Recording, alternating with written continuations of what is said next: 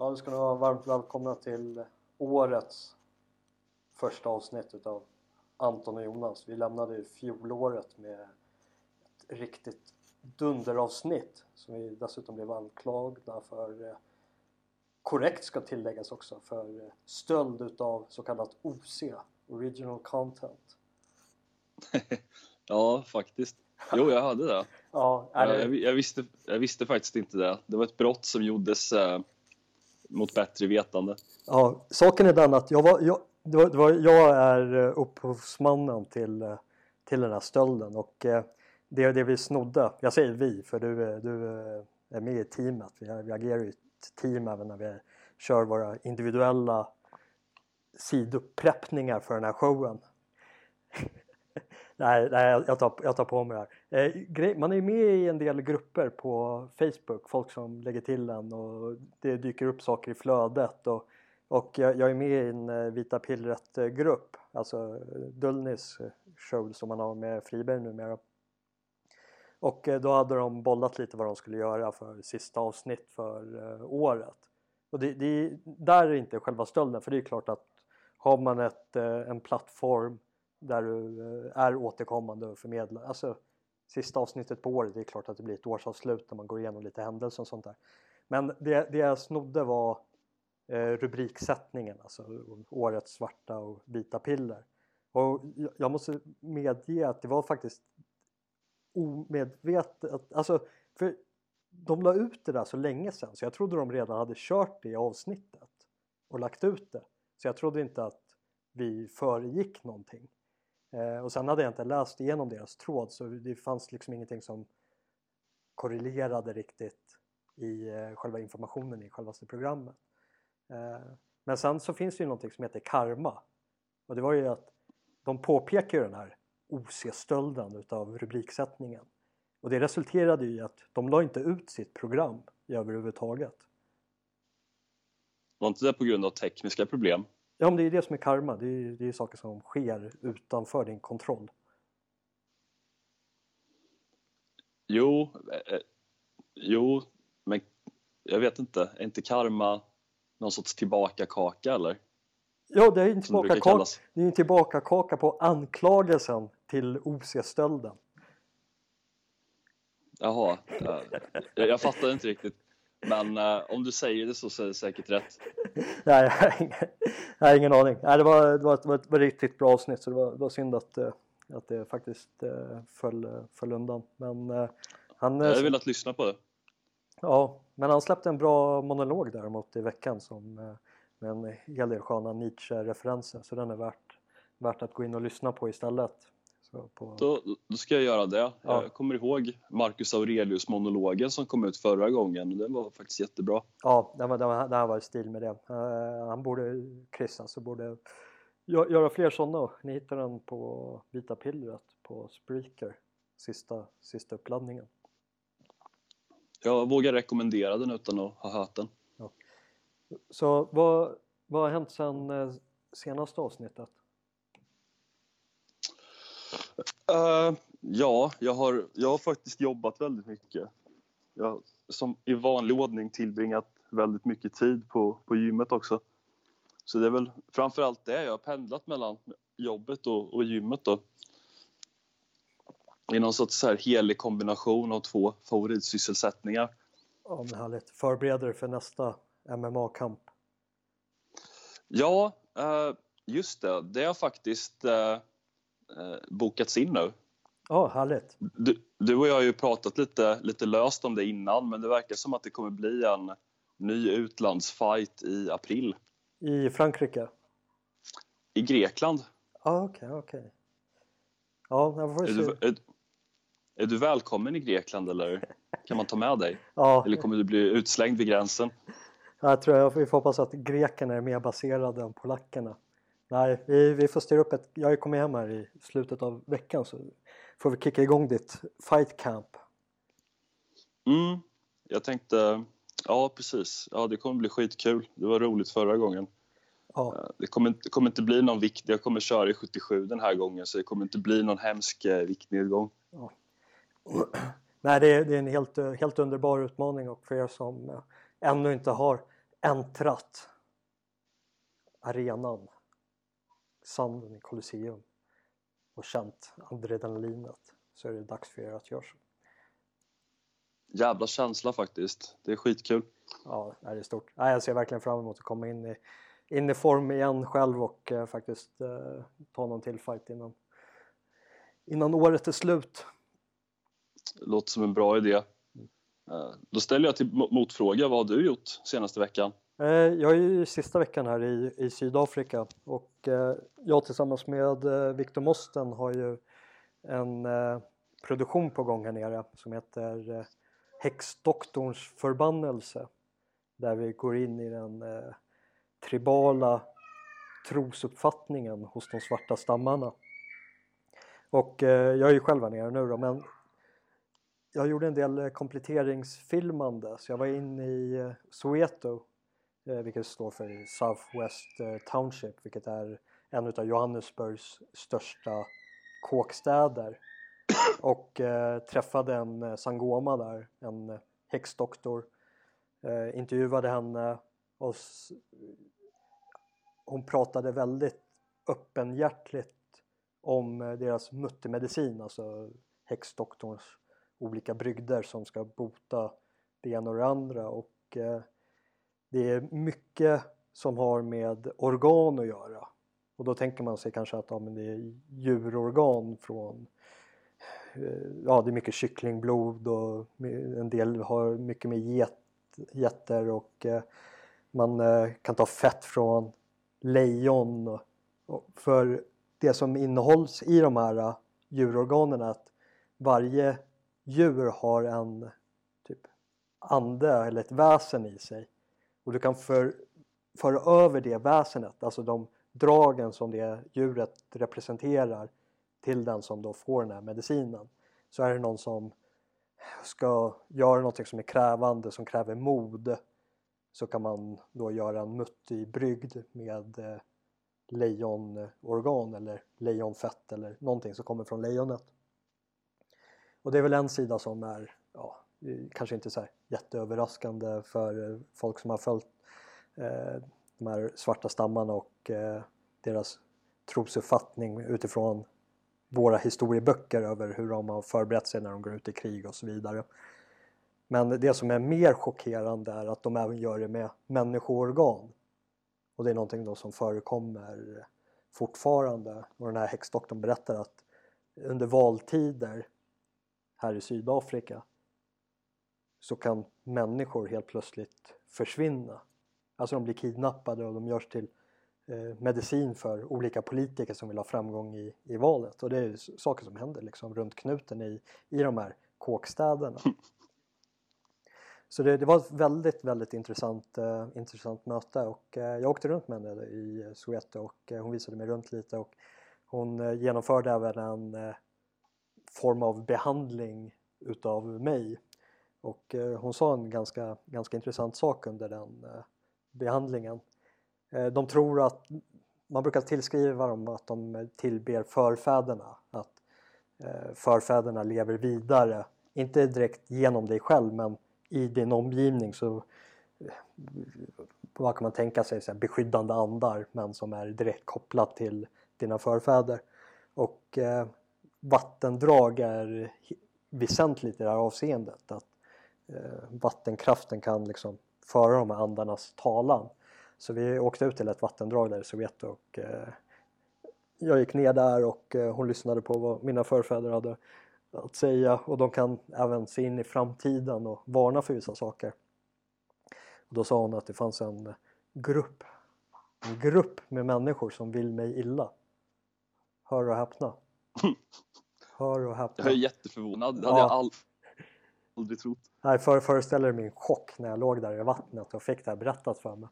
Och eh, de är beredda att ta det så pass långt så de tänker förgifta mig.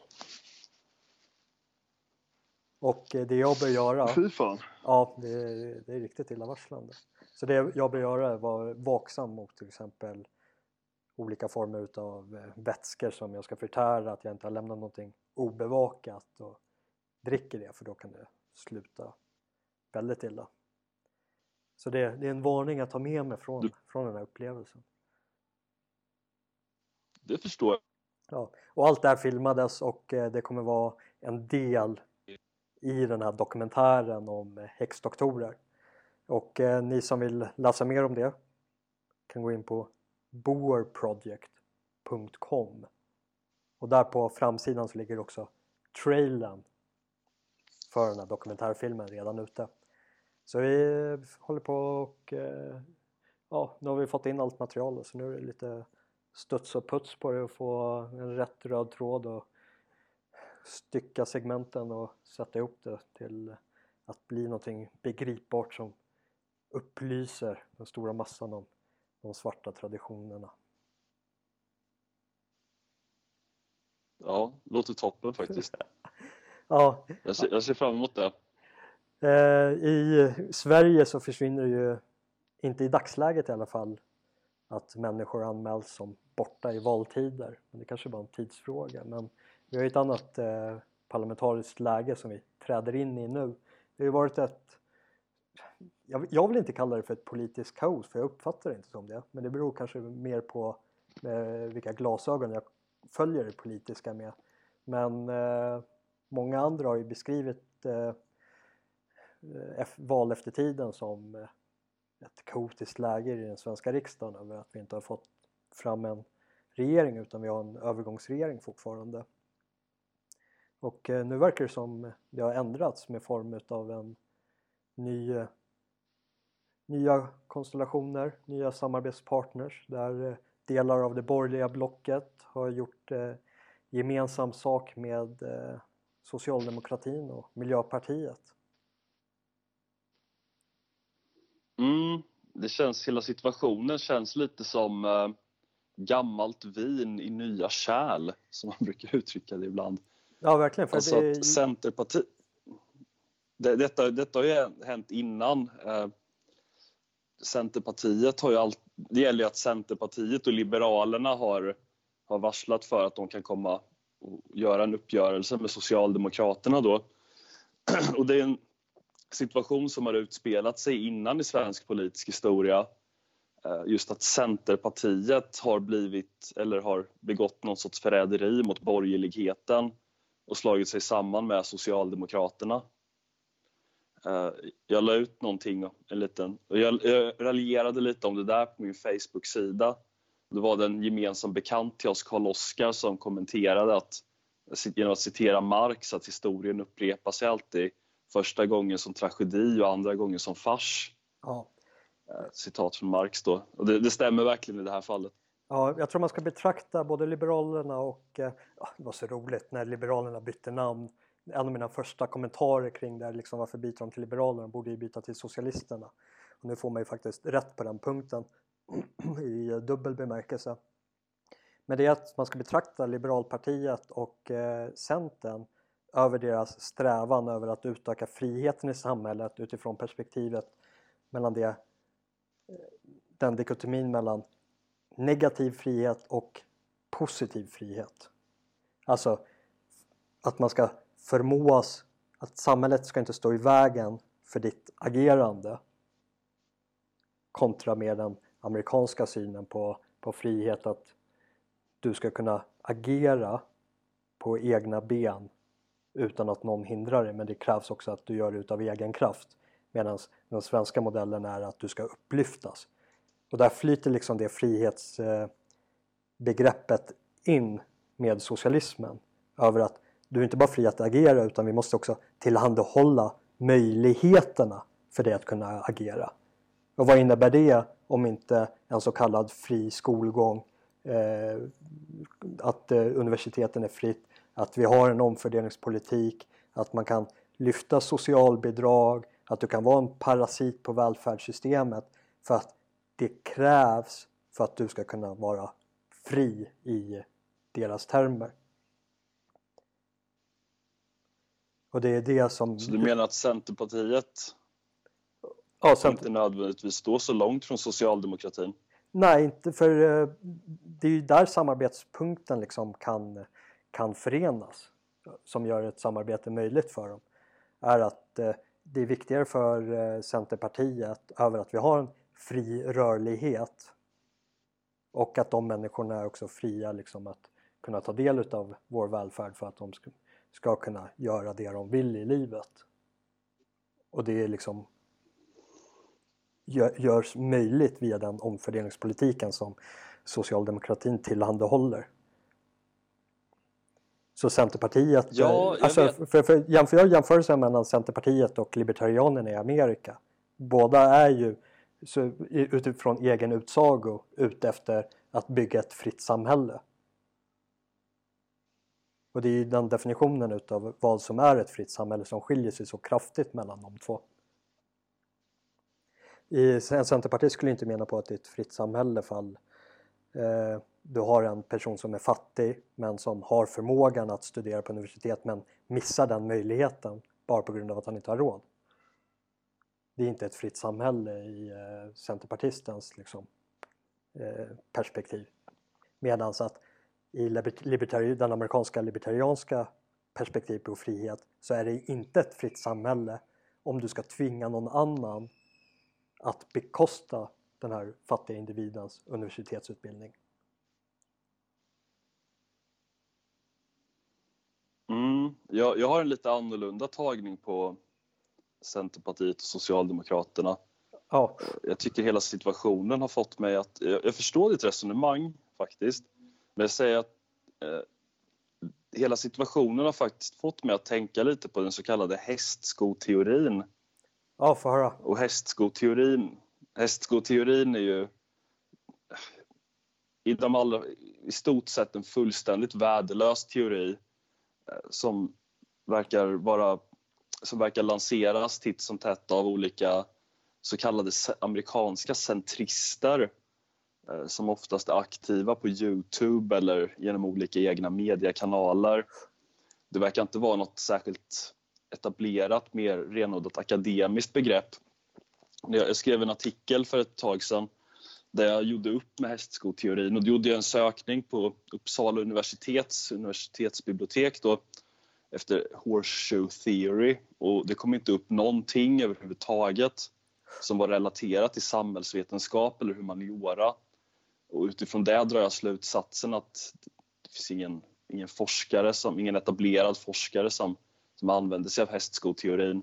Ja, alltså, får jag, flika, får jag flika in där? Ja, absolut. När jag, skulle, när jag skulle skriva min eh, magisteruppsats på Försvarshögskolan, jag var i dialog med professorn om vad jag skulle skriva om, och jag berättade om eh, vad jag hade skrivit i eh, min förra examensuppsats om anarkofascismen och de två förenade krafterna som eh, två skilda politiska ideologier som kan föras samman för att det utgår från eh, gruppidentiteten. Och då menar han på att jag skulle bygga vidare på den genom att jag använder det teoretiska ramverket utav Carl Schmitt som gör en kraftig gruppkategorisering inom det politiska och där eh, lägga ett filter utav hästskoteorin för att både högern och vänstern gör en gruppkategorisering över det politiska utförandet. Och eh, för mig är det så otroligt bakvänt för gruppkategorisering är ju någonting som föregår det politiska.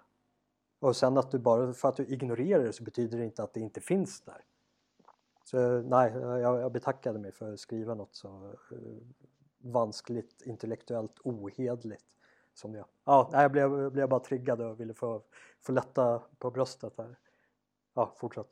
Det, det, är din rätt, det, är din, det är din rätt att göra här. Ja. Uh, nej, men uh, hästskoteorin går väl i princip ut på då att uh, diametralt motsatta grupper kan förenas genom någon, en, någon enskild punkt som är så viktig på något sätt att man därför ska betrakta de här eh, rörelserna som, som samma på något sätt fast de kan verka väldigt skilda från varandra.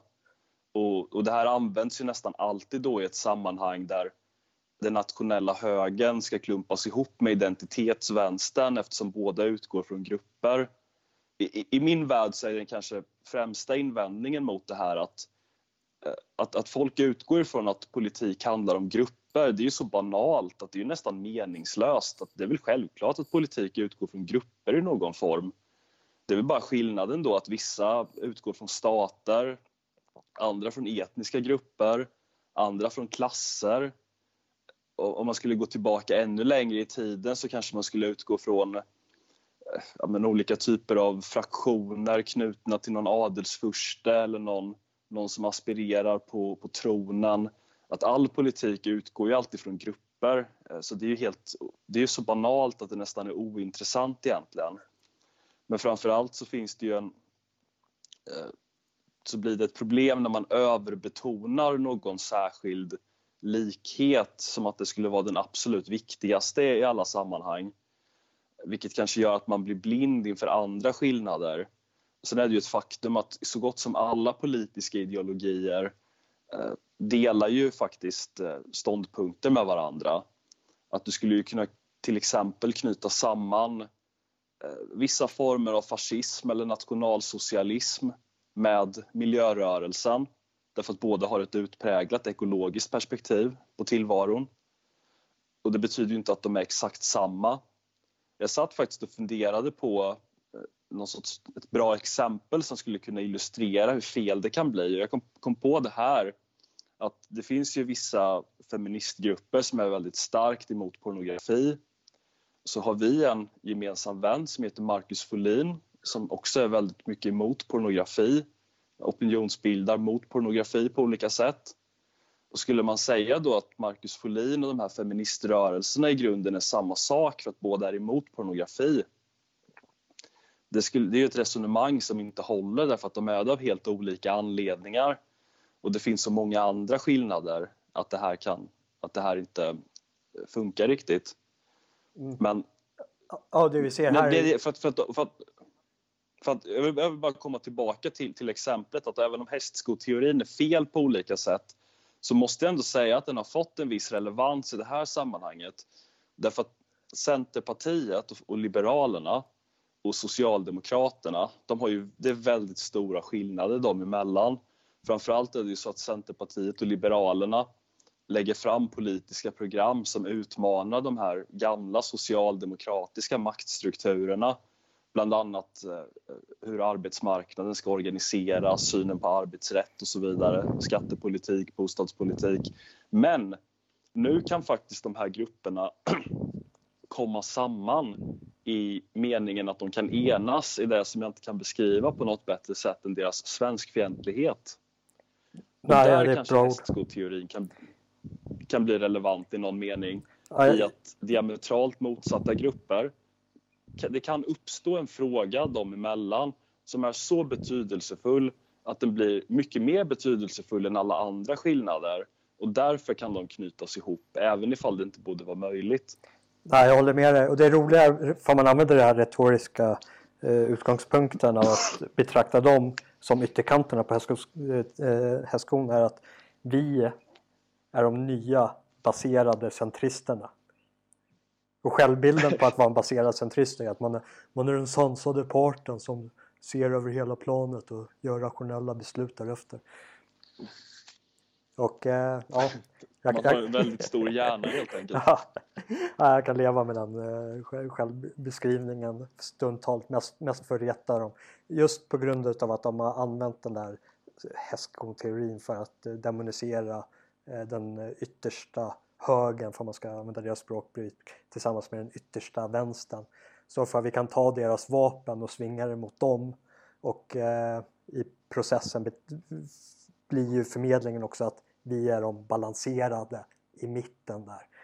Eh, så är det nog till, till godo. Säkert. Eh, just det, bara, Men jag, jag, kom- jag kom tänka på det. Vi, vi kan ta, plocka upp tråden här. Nu, det, här, det här är ett extremt sidospår. Eh, Marcus Folin han hörde av sig till mig häromdagen. Mhm. Och eh, det har ju varit tal på länge över att eh, han ska släppa en bok. Just det. Han skickade till mig några kapitel, eh, några utdrag ur den här boken för att läsa igenom för att få lite feedback.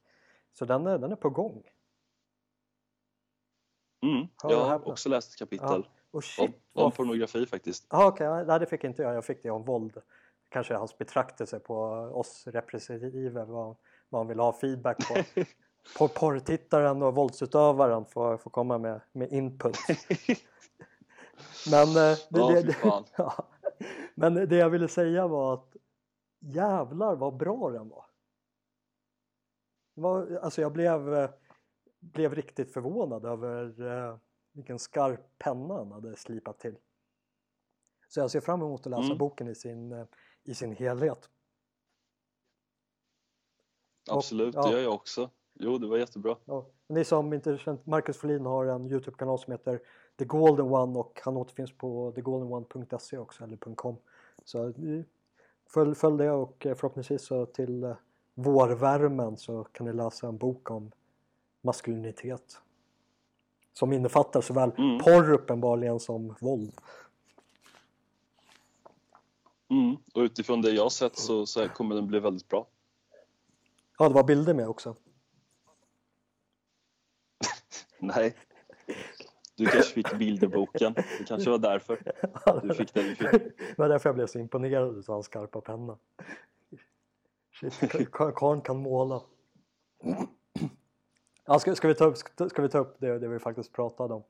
Eh, så nu i närtid kommer vi eventuellt få fyra år till med eh, Stefan Löfven som statsminister. Och jag är inte mm. oroad. Mm. Jag ser det som faktiskt en ganska positiv utveckling. Kanske inte i den direkta närtiden men över hur det politiska planet kommer utvecklas framöver. För jag ser det här som en möjlighet över att det kan eventuellt vara den sista socialdemokratiska statsminister som vi har över en väldigt överskådlig lång tid. Eh, jag tror att om, som det ser ut nu på eh, startfältet, om det blir en eh, jag vill kalla det för samlingsregering för det tycker jag nästan vad det är, alltså att man ska betrakta det som ett Eh, vi pratade om det förut över att om ett land träder in i ett eh, krigstillstånd så gör man de här breda koalitionerna för att samla folket mot en vanligtvis en yttre fiende men i det här fallet så är det en inre fiende och du satte ordet på vilken inre fiende det var med att kalla dem för svenskfientliga. De ingår i den här koalitionen för att stänga ute den svenska oppositionen som har röstat på SD. Och eh, de mm. överger sina tidigare ideal för att göra det, för att den här frågan har en överbetydande betydelse. Och det betyder att det finns folk som har röstat på en borgerlig politik, alltså de vill ha en alliansregering och de har tyckt att eh, Centerpartiet och Liberalerna är den lilla twisten som passar dem bäst i den här forna koalitionen som inte längre är existerande. Och i senaste mätningen så gick också KD upp ganska bra i, i procent. Så man kan tänka sig att en del utav de som vill ha en alliansregering men med den här liberala twisten faktiskt hamnar i en eh, intern strid över okej, okay, vad betyder mest för mig? De här liberala så kallade, så kallade liberala värderingarna som representeras av Centern och Liberalerna, vilket är den här fria invandringen framförallt, eller de konservativa värderingarna och frimarknads ekonomiska principerna, vad man nu ens kan kalla borgerligheten, att de står för det. Att de kanske kliver över till KD och M och att vi faktiskt får ett mer utkristalliserat högerblock till skillnad från det här äh, filmjölksmittenblocket filmjölks mittenblocket som alliansen var. Och för det här högerblocket ska kunna få någon realpolitisk genomkraft så måste också SD inkorporeras in i det. Eh, nu har inte jag någon så större tilltro över att det här är liksom räddningen för Sverige men jag ser det som en positiv utveckling över att det blir en tydligare polarisering mellan vad som kan betraktas som höger och som vänster genom att Liberalerna och Centern sällar sig från de konservativa partierna KD och eh, Moderaterna. Och eh, tillsammans med vänsterns demoniserande retorik mot eh, KD och M de har kallat dem för allt från quislingar till eh, samarbetspartners eh, för nazisterna under kriget bara på grund av att de ser en risk över att de faktiskt kommer föra en dialog med eh, Sverigedemokraterna. Och det tror jag kommer faktiskt att hjälpa till att putta dem närmare Sverigedemokraterna. Och eh, det i sin tur kommer ju innebära att ja, det blir en större allmän acceptans över att man faktiskt kan bedriva en gemensam politik med SD. Så det, det tror jag är en direkt konsekvens av eh, här, det som händer nu, fall det nu får det genomslaget. Så en, rel, re, en relationsförändring där ett par har skilt sig och hittat en ny attraktiv alfa i SD. För både KD och M är politikens kvinnor i den här metaforen och SD-mannen. Och där kan man tänka sig själv också för vi plockar ner det på individnivå. Om du skulle behöva dejta arketypen av en tjej som representant för eh, ett eh, sjuklöverparti, vilket parti skulle hon komma ifrån? KD. Hon skulle komma från, uh, ja, vet fan, inte KD kanske. Skulle nog komma från Moderaterna. Shit.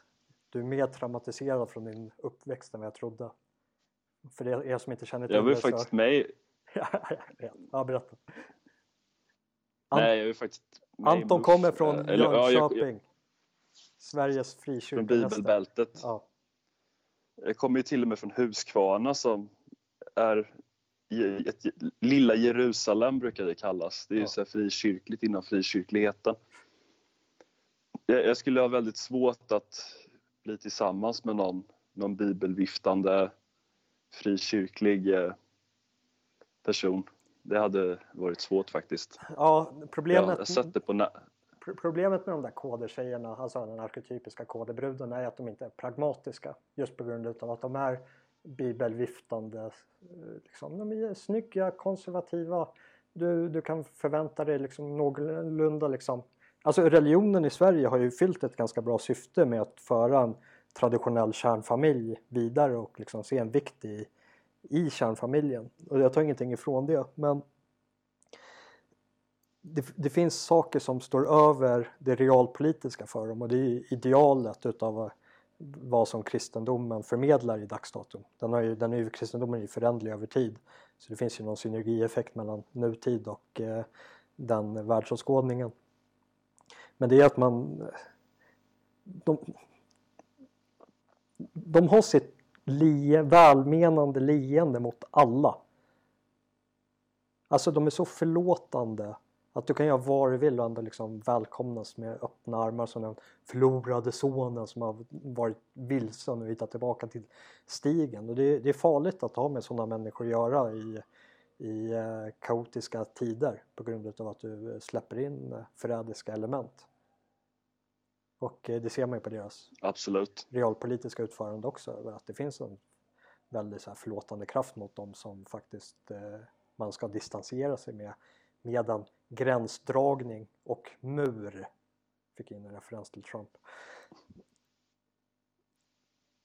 Ja, nej, jag, jag skulle ha svårt för det också men ja, utav kärnfamilj och sånt så skulle jag välja en KD-tjej. Och sen grejen med, eh, det finns ju en förhandlingsläge där också mellan mannen och kvinnan och eh, det, det är ju mycket ge och ta liksom och två parter som förenas det blir ju båda förändras ju ifall eh, en relation uppstår. Och eh, skulle en sån här relation uppstå mellan SD och KD så skulle det också eh, påverka båda två. Och sen är ju frågan över hur det... maskulin kraft SD kan förmedla och få den här naturliga kvinnan att bli submissive. Låter bättre på engelska än att säga underkastad för det liksom känns lite väl hårt för även i, i den hierarkiska ställningen mellan man och kvinna så finns det ett ömsesidigt respektutbyte och ge och ta som underkastelse inte riktigt eh, det ordet förmedlar inte det på samma sätt som att vara lite lätt submissive. Jag, jag tror det kan vara så här bara att eh, SD blir den här vet, dominerade mannen ja. och Moderaterna den här barska hustrun som hunsar sin man och ja, säger åt honom att hämta saker och utföra hushållsnära tjänster och grejer. Ja, tyvärr, tyvärr så har du nog rätt i det, i det avseendet. Det blir ett kackigt äktenskap. I alla fall inledningsvis. Sen får framtiden utvisa över hur det mynnar ut. Precis. Eh, ska vi gå vidare till nästa ämne eller vill du säga någonting mer på det här? Eh, nej, jag tror, jag tror att vi, vi får, får uh, återkomma när vi har ett eh, stabilare, stabilare parlamentariskt läge. Men eh, oavsett vad som sker i parlamentets salar i närtid så kommer det inte förändra någonting som vi gör eller vad som behövs göras i oppositionen utan oavsett vilka som bildar regering så kommer vårt oppositionsarbete fortgå i oförändrad takt. Stämmer. Eh, ska vi brygga över med eh, att det som kommer putta in där MKD är ju vänsterns metodik. Mm. Vänsterns metodik är ju någonting som, som har intresserat mig länge. Och ett av de absolut mest intressanta kapitlen för mig att skriva när jag skrev min bok det var ett kapitel som hette Kontrollvänstern kontra, eller alternativhögern kontra kontrollvänstern. Och jag tror att stora delar av alternativhögerns metodik i USA, eh, det här med, med just mycket provokationer och humor, med just nästan provokation som en politisk metod som, som ibland nästan kan, säkert för många, har gått för långt och blivit nästan ett egenvärde, att det har blivit provokation med provokation som mål. Men det har ju faktiskt varit riktat mot en vänster som varit ex, nästan extremt repressiv och som, som verkligen gått in för den sociala kontrollen närmast för den sociala kontrollens skull. Så det har alltid funnits en logik bakom den här väldigt provokativa stilen då kontra en, en lite äldre tradition av konservatism som alltid varit lite mer städad och saklig då kanske. Men det här har jag tänkt mycket på, kontrollvänster och en vänster som använder social repression som maktmedel snarare än någon form av rationellt åsiktsutbyte eller någon, någon mer etablerad form av kritik. Det finns ju olika typer av kritik. Man kan ju ha normativ kritik, empirisk kritik, logisk kritik. Det, det är alltid någon form av men det är, alltid, det är alltid inriktat på, på argument, att man synar sin motståndares argument. Man försöker inte kontrollera personen genom rädsla eller eh, att hota med olika sociala repressioner. Men det har blivit väldigt standard för vänstern då i USA och i Sverige med repression. Jag tycker vi har sett två exempel på det i Sverige den senaste tiden som har fångat mitt intresse av olika anledningar. Och då tänker jag på eh, först den här Jenny Strindlöv, heter hon va? Oh. Som, eh, som, som under lång tid infiltrerade olika, olika sällskap och kamratkretsar och sammanslutningar, föreläsningssällskap eh, inom den svenska nationella högern, eller nationell höger i väldigt bred mening. Eh, och det andra exemplet är den här Andreas Henriksson som verkar ha blivit inbjuden till någon form av väldigt harmlöst middagssällskap som har träffats på Söder och diskuterat sitt missnöje med det politiska läget. Och det gav upphov till en lång serie väldigt alarmistiska artiklar i, eh, på bloggen ledarsidorna.se. Men det som är intressant i bägge fallen, och vi kan ju gå in lite mer på detaljerna allt eftersom vi pratar om det, men det som är grundläggande för båda är ju att det här är alltså två personer som har som under falska förespeglingar har tagit sig in i, inte någonting som egentligen kan kallas för organisationer. Och det är definitivt inte någon form av offentliga institutioner eller eh, sällskap men med makt egentligen. Där det handlar om offentliga personer, att det inte är några skattefinansierade politiker, det är inte myndigheter, det är inga välfinansierade tankesmedjor. Det är inga eh, religiösa sällskap som får bidrag från staten eller någonting i den stilen. Utan det är privatpersoner som träffas för middagar för att under vin och mat eh, diskutera samhällsfrågor. Det är föreläsningssällskap där folk har träffats för att eh, lyssna på någon föreläsare och dricka kaffe och kanske köpa någon bok eller någonting i den stilen. Och eh, då de här människorna tagit sig in under de här, i de här sammanhangen, de har etablerat sociala relationer med människor där under lång tid. under förespeglingen att de har ett vänligt syfte. Eh, och sen har de hängt ut de här människorna eh, under, under spott och spe då i Expressen, Uppdrag granskning då respektive ledarsidorna. Man har Eh, oftast inte namngett människor, eller Andreas Henriksson gav så detaljerade och ingående beskrivningar att en person som känner de här människorna säkert enkelt kan, kan lista ut vem det är. Och han gav också väldigt ingående och väldigt psykologiska beskrivningar av dem och de här jättekonstiga analyser av liksom de, de interna relationerna i här, de här sällskapen då på ett, som, som lät som att det var hämtat från någon dokusåpa nästan. Men det som är gemensamt är att man bemöter ingenting av vad de här sällskapen säger. Man gör inget utvecklat försök att förstå dem. Man kommer inte med någon vettig kritik om det nu är det man är ute efter. Utan allting verkar bara syfta till att odla en kultur av rädsla och verkligen sätta fingret på att inte ens i ditt eget hem eller i ett icke-offentligt sammanhang så är du trygg. Du ska inte känna dig trygg med att kunna sitta med, med folk du tror dig känna och, och, diskutera och säga vad du tycker och hur du känner om viktiga samhällsfrågor. Utan du ska alltid känna dig övervakad. Och att helt plötsligt kan någon journalist ringa och säga att ja, vi har infiltrerat det här sammanhanget där du har befunnit dig och nu kommer en ingående beskrivning av dig lämnas ut för allmän beskådan. Vad har du för kommentarer på det här? Ja, jag, jag lämnar över till dig ja. om du vill fortsätta men det, jag tycker Ja, nej, det, det, det, är det är en utvecklingskurva som vi har sett från att eh, vi har under lång tid behandlats, behandlats som andra klassens medborgare. Eh, vi har blivit utstängda från eh, vissa samhällsfunktioner. Eh, framförallt eh, det som är påtagligt över tid är ju eh, att vi inte får nyttja eh, kommunala och statliga liksom, faciliteter och vi får inte göra skatteavdrag på det i deklarationen vilket vore en ganska så här, rimlig motåtgärd liksom för man vill vara lite hedlig i sin repression mot sin politiska fiende. Men eh, inget, inget sånt är tillåtet. Och sen har ju det här byggts vidare till att eh, ja, för egen del liksom bli utstängd från landslag. Eh, man, eh, vi kommer med en stor social kostnad över att vara Eh, i opposition mot ett eh, etablissemang.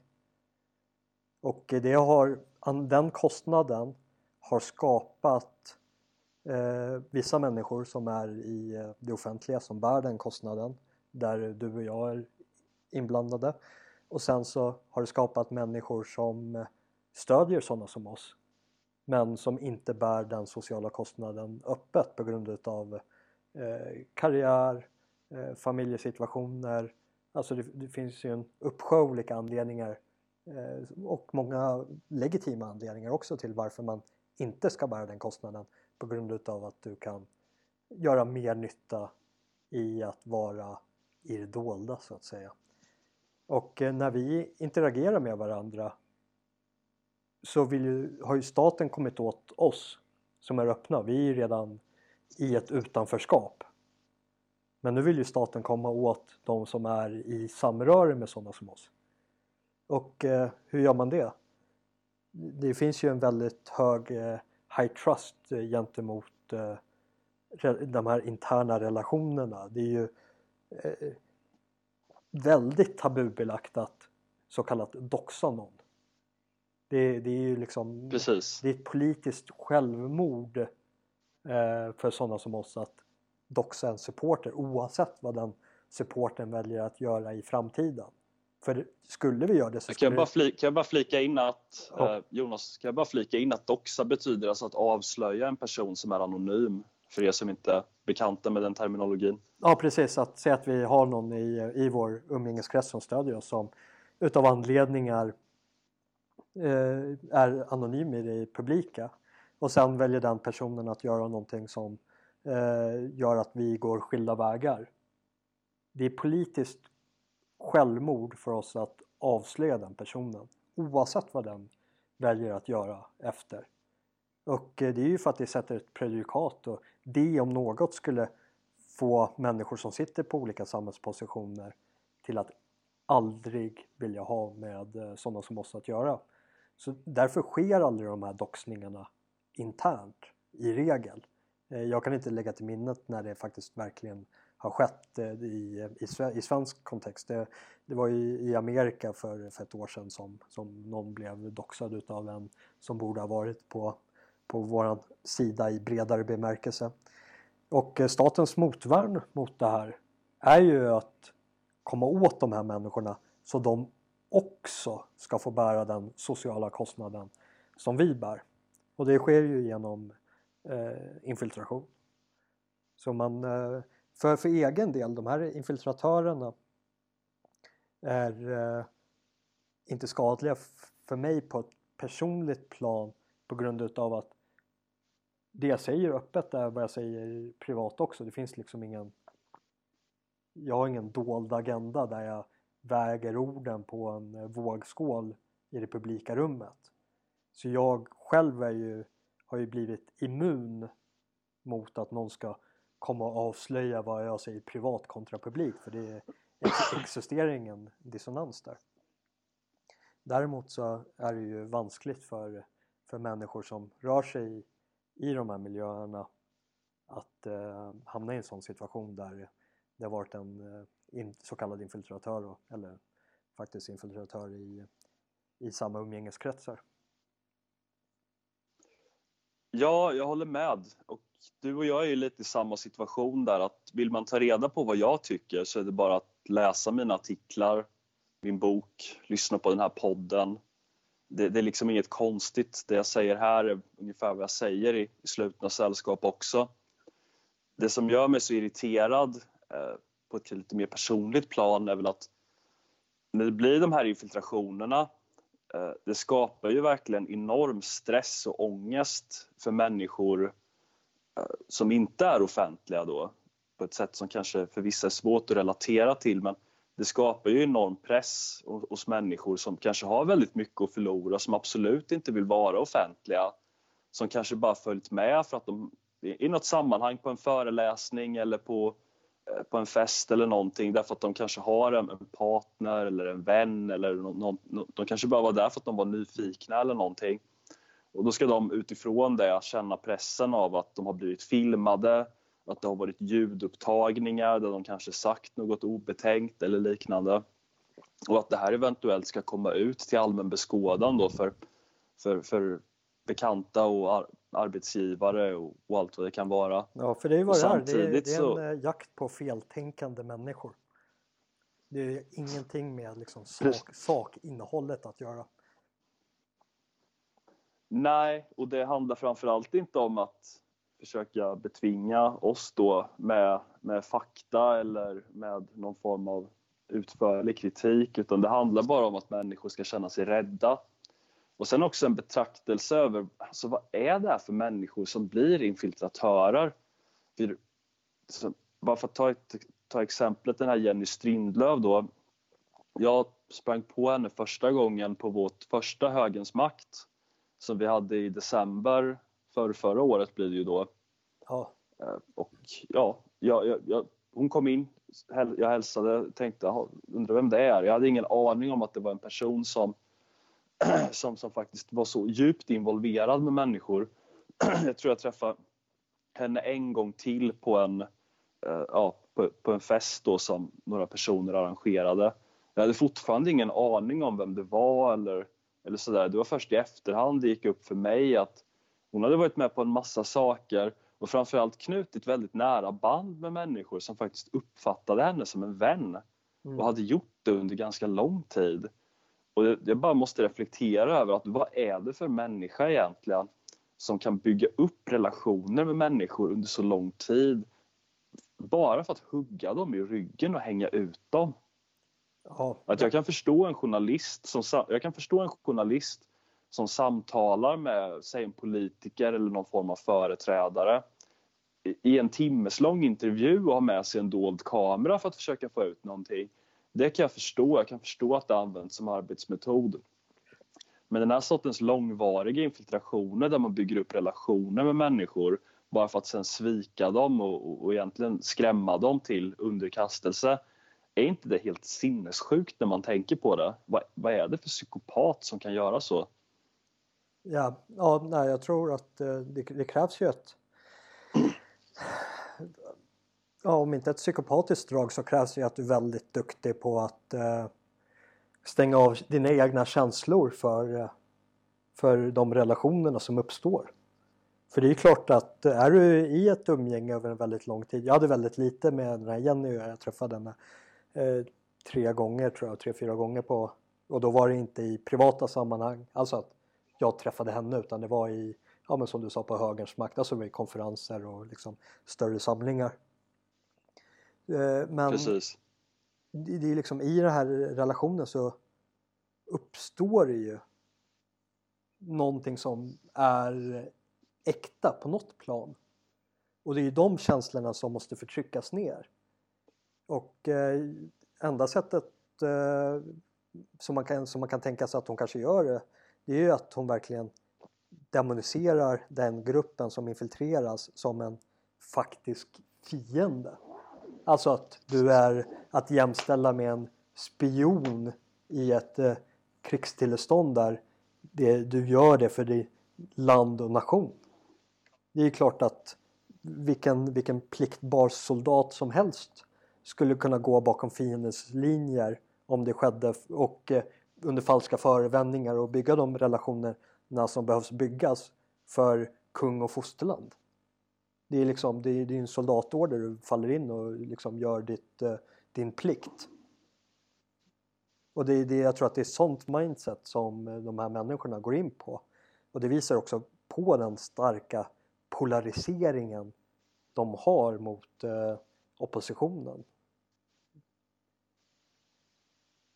Att det, Mm. att Jo, de, de, måste verkligen... de kommer från etablissemanget och de är liksom de här godhetsriddarna som bekämpar den här draken som finns i oppositionen som står mellan dem och vad de menar i sina ögon skulle vara ett välfungerande eh, utopiskt samhälle. Liksom. Det är vi som står mellan dem och en mångkultur som fungerar. För anledningen att mångkulturen inte fungerar det är inte på grund av de inneboende mekanismerna som finns i gruppdynamiken där det kolliderar. Utan anledningen att mångkulturen inte fungerar är för att det är människor som motsätter sig mångkulturen. Just det. Ormen i paradiset. Ja, verkligen. Och eh, har man ett sånt mindset, ja då kan du kan ju gå över lik. Vilket det i princip är det, det sådana här människor gör. Mm, just det. Så det, ja, det, det är verkligen kontrollvänstern satt i, i praktiken. Ja. Rakt av förtryckare.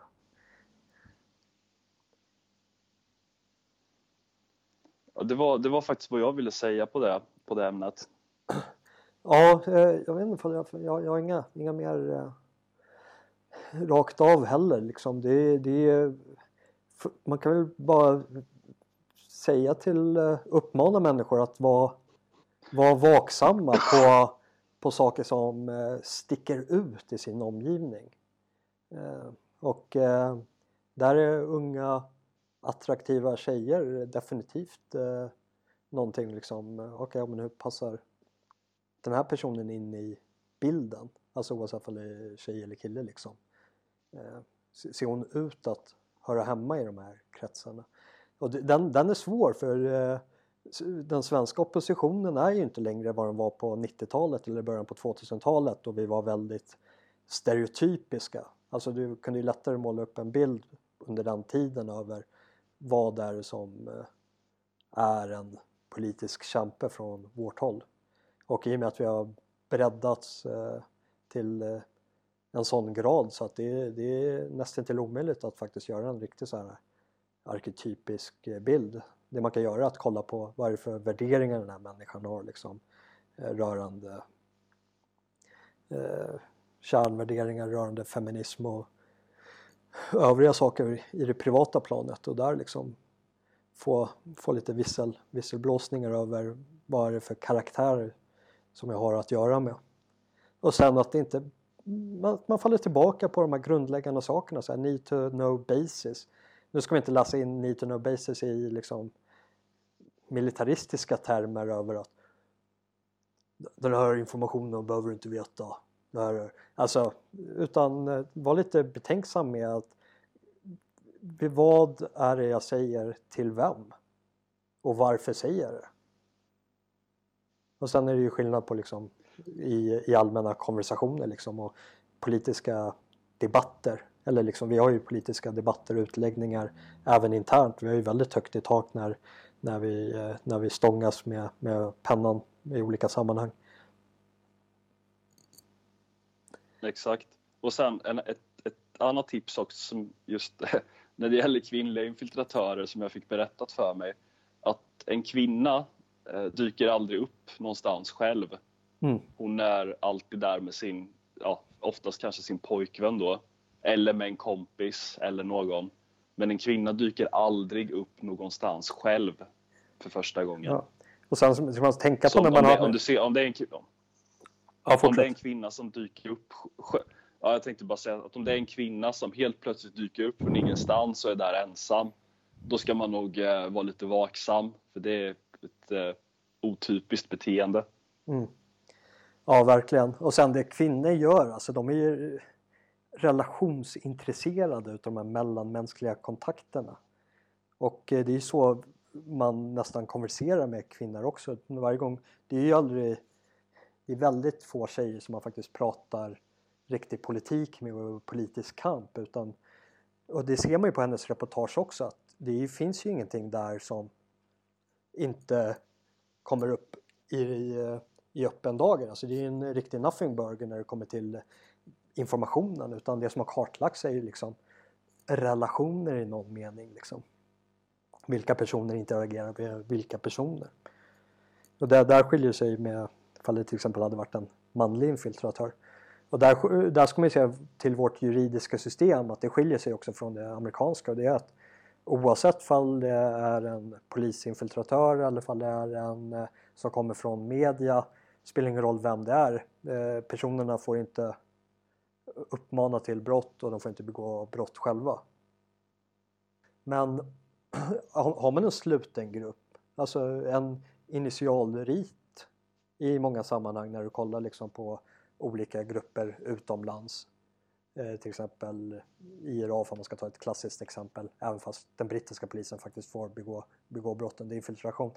Det är ju att man har eh, en pulshöjare där du testar personen under liksom lite gråzonsförhållanden, som man ska kalla det för det. Och se hur, hur personen förhåller sig till lag och ordning. Och det är faktiskt ett ganska bra karaktärstest om inte annat också. Jag uppmanar inte någon till mm. göra olagligheter, bara har det sagt. Det, Nej, det kunde och sen är det väl en annan sak också. Såvida du inte redan ägnar dig åt olagligheter. Annan... Oh, sure. Nej, men det finns väl en annan sak i amerikansk lagstiftning också i vissa stater att du får inte spela in folk hur som helst. Mm. Och du får inte göra vad som helst. Du får, du får åtminstone inte publicera det där materialet hur som helst. Nej, exakt. Och jag tror, det... jag tror att, nu, nu är jag inte juridiskt påläst på det, men jag tror att det skiljer sig mellan eh, journalister på SVT och eh, andra journalister. Att eh, journalister från statliga TV, TVn har, eller organet har eh, högre i tak när det kommer till sådana här saker. Jag vet inte ifall eh, de här ljudinspelningarna som Jenny gjorde som kom från SVT Produktion om de hade varit juridiskt lagliga om det hade kommit från en eh, medborgerligt medborgarjournalistinitiativ? Det är en intressant fråga. Ja, det är en bra fråga faktiskt. Ja. Som jag, det, jag kan tyvärr inte svara på det, men det är intressant att reflektera över. Ja, ja det, var, det var väl det vi hade för, eh, för det här avsnittet. Ja, vi får tacka för oss helt enkelt för den här gången. Ja, och eh, missa inte att gå in på boerproject.com och se vad som eh, händer här i, i Sydafrika och eh, missa inte att gå in på palestramedia.com för att se vad som händer hemma i Sverige. Spännande saker, vi har mycket i pipelinen. speciellt rörande projektet Det könlösa samhället. Sverige är ett av eh, få länder som faktiskt tillåter hormonbehandlingar utav barn. Alltså att vi från statens sida tillåter unga barn att byta kön. Vi ger unga barn ett mandat att bestämma vilken kön, inte vilken könstillhörighet de ska ha, utan vilket kön de ska ha.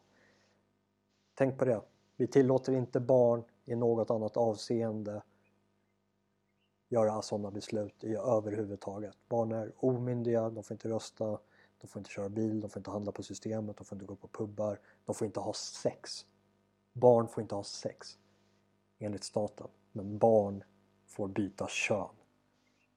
Och eh, det kommer vi belysa i dokumentären. Det könlösa samhället. Vi har pratat med eh, professorer på respektive sida av fältet och vi utgår från eh, en av landets ledande genusförskolor där kön inte existerar. Därav namnet på projektet, Det könlösa samhället. Så palestramedia.com och eh, vi hörs till eh, nästa lördag. Jag tror vi kommer vara lite mer frekventa i, i, eh, i uppdateringen på den här podden också. Absolut, när du kommer tillbaks. Ja, det blir kanon. Vi, vi hörs nästa vecka då. Ha det så bra allihop. Tack för att ni lyssnade.